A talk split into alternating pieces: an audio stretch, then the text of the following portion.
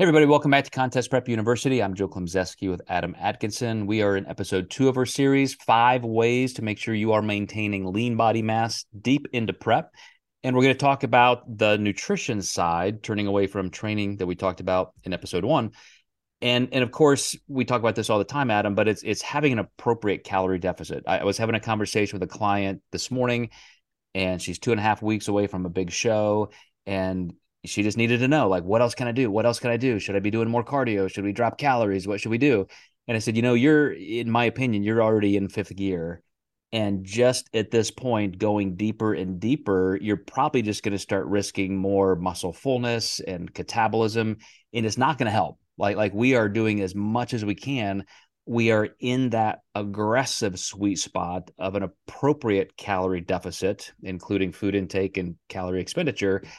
Um, but you know, you, you and I both work with clients who need to accelerate a little bit faster. Maybe they're behind, maybe they've chosen contest dates that are a little too aggressive, but I, I'd be interested to know how, how much variance do you have? How much margin do you have when you're like, okay, this is how far we can go. And this is where it crosses a line and it's just not going to be helpful.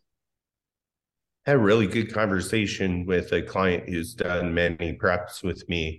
Um, she's, She wanted to do a, a twelve-week prep, which would be about half of what we've ever done. And, you know, we we technically need to lose about twenty-four pounds. So, you know, we would be really redlining it there. Anything beyond two pounds a week, I think, is really risky. Um, also, I think we would start up front with that pace and then struggle at the end. Uh, everyone wants to prep shorter. And I see a lot of people prepping and sacrificing a lot of muscle tissue if they just taken the time to do it slower. So I often compare this to, you know, if you can get to work in fifteen minutes and it's fifty miles per hour, you know, um, to do that, well, you could go one hundred and cut the time in half, but you're probably going to get a ticket. And that ticket is the loss of muscle mass. And the bad thing about this is we never get a twin to diet to say this person does twenty-four weeks and this person does twelve, and who's going to look the best at the end. You really want to be careful redlining those things. And, you know, there's a lot of different theories out there on too much cardio, too low of intake. It really comes down to the pace that you are losing versus one being too high or one being too low.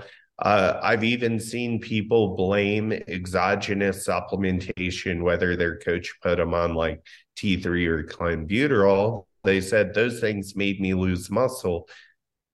Well, if the pace of loss was too fast, yes, it did.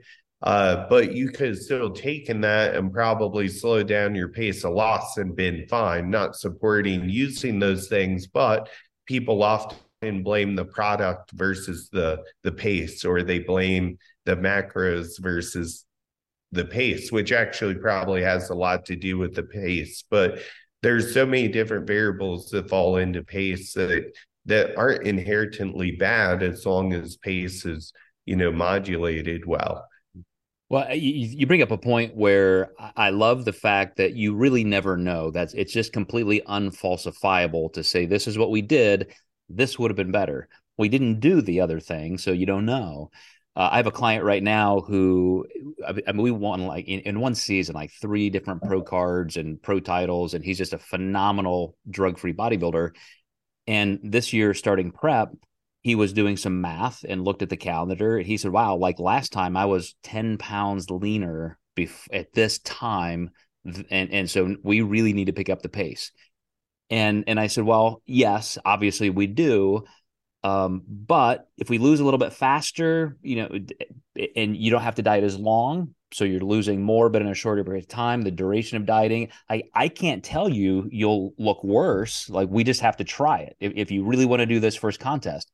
Um, I do think that for most people, pushing it too far is too aggressive. Like you you, you said, if you go you know, too fast, then you might get that speeding ticket. You could also die in an accident, you know, a car accident. And metabolically trying to get to that contest, I, I just never see it work out really well for people. Um, they either feel just horrific, they don't look their best. I know as a pro bodybuilder, the, the couple contests I did that I was just way behind and really had to push it and diet harder, do more cardio, I was embarrassingly bad. I mean, just the amount of muscle fullness and the appearance of muscle loss I had was just tragic compared to taking my time, having a more appropriate calorie deficit. And and I do think, you know, oftentimes competitors have to learn that the hard way. Yeah, I mean, I experienced fast diets, you know, pre-bodybuilding. I'll never forget the first time I did Atkins, and I lost so much weight, but my God, I was so small after I did. So that was pretty uh, crazy to see that happen. Mm.